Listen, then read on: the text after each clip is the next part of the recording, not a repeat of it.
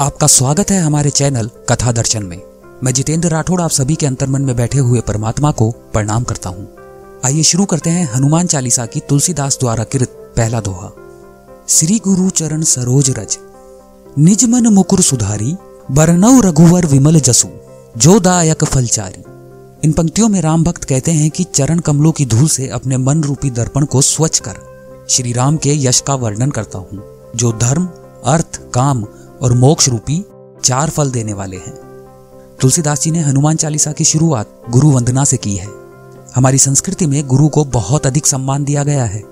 अज्ञान के अंधकार को दूर करने के लिए ज्ञान का प्रकाश जलाने वाले गुरु होते हैं। जीवनहीन और पशुतुल्य बने मानव को देवत्व की ओर ले जाने के लिए जिस व्यक्ति की आवश्यकता रहती है, वह गुरु ही है। गुरु अनेक प्रकार के होते हैं, जैसे मार्गदर्शक गुरु, शिक्षा गुरु, चंदन गुरु, कर्म गुरु इत्यादि। और प्रत्येक गुरु का अपना महत्व होता है।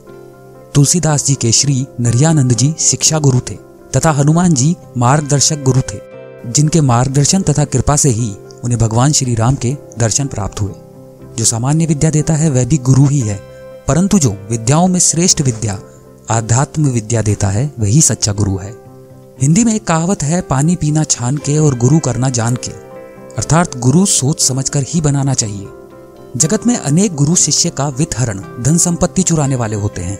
परंतु शिष्य का चित्तहरण करने वाले गुरु बहुत कम मिलते हैं।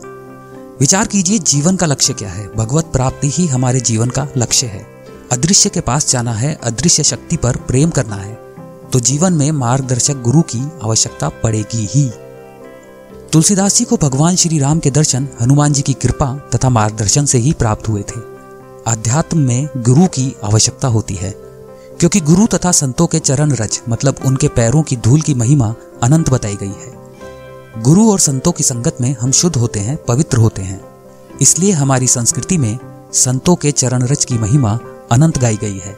संतों के चरण रज की महिमा का महत्व हमें इस कथा से पता चलता है। एक समय भक्त पुंडिलिक अपने माता पिता को लेकर उत्तर भारत में तीर्थ यात्रा के लिए गए। तीर्थ यात्रा करते करते एक दिन कुक्कुट ऋषि के आश्रम पहुँचे। रात्रि के समय ब्रह्म मुहूर्त में चित्र एकाग्र साधन करने के लिए पुंडलिक उठे। उस समय उन्होंने देखा कि तीन करूप स्त्रियाँ आश्रम की ओर आ रही हैं। उन्होंने सोचा, इस पवित्र जगह पर करूप स्त्रियाँ किस लिए आती होंगी? पुंडलिक ने देखा कि तीनों स्त्रियों ने समूचा आश्रम झाड़ कर स्वच्छ किया और वे अति सुंदर रूपवती बनकर चली गई। ऐसा दो तीन दिन उन्होंने देखा। तीसरे दिन जब वे स्त्रियाँ बाहर जाने लगी तो पुंडलिक ने भागते हुए उनके चरण पकड़ लिए और पूछा, माताएँ, आप कौन हैं? मैं तीन दिन से देख रहा हूँ, आप तीनों करूप, मलिन ऐसी स्थिति में आती हैं और सुंदर रूपवती बनकर जाती हैं। उन्होंने कहा, हम गंगा, यमुना और सरस्वती हैं। सब लोगों के पाप हम में धोते हैं। इसलिए हम काली, करूप और मलिन हो जाती हैं। इन पापों से आई मलिनता हम कहाँ धोएँ? कुक्कुट ऋषि के यहाँ नित्य हज़ारों लोगों को ऋषि भक्ति मार्ग समझाकर कर्म योग की दीक्षा देते हैं।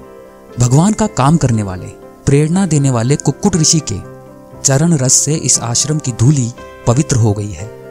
जब हम झाड़ू लगाती हैं तो ये पवित्र रज कण हमारे शरीर पर पड़ते हैं, जिससे हम सुंदर बन जाती हैं।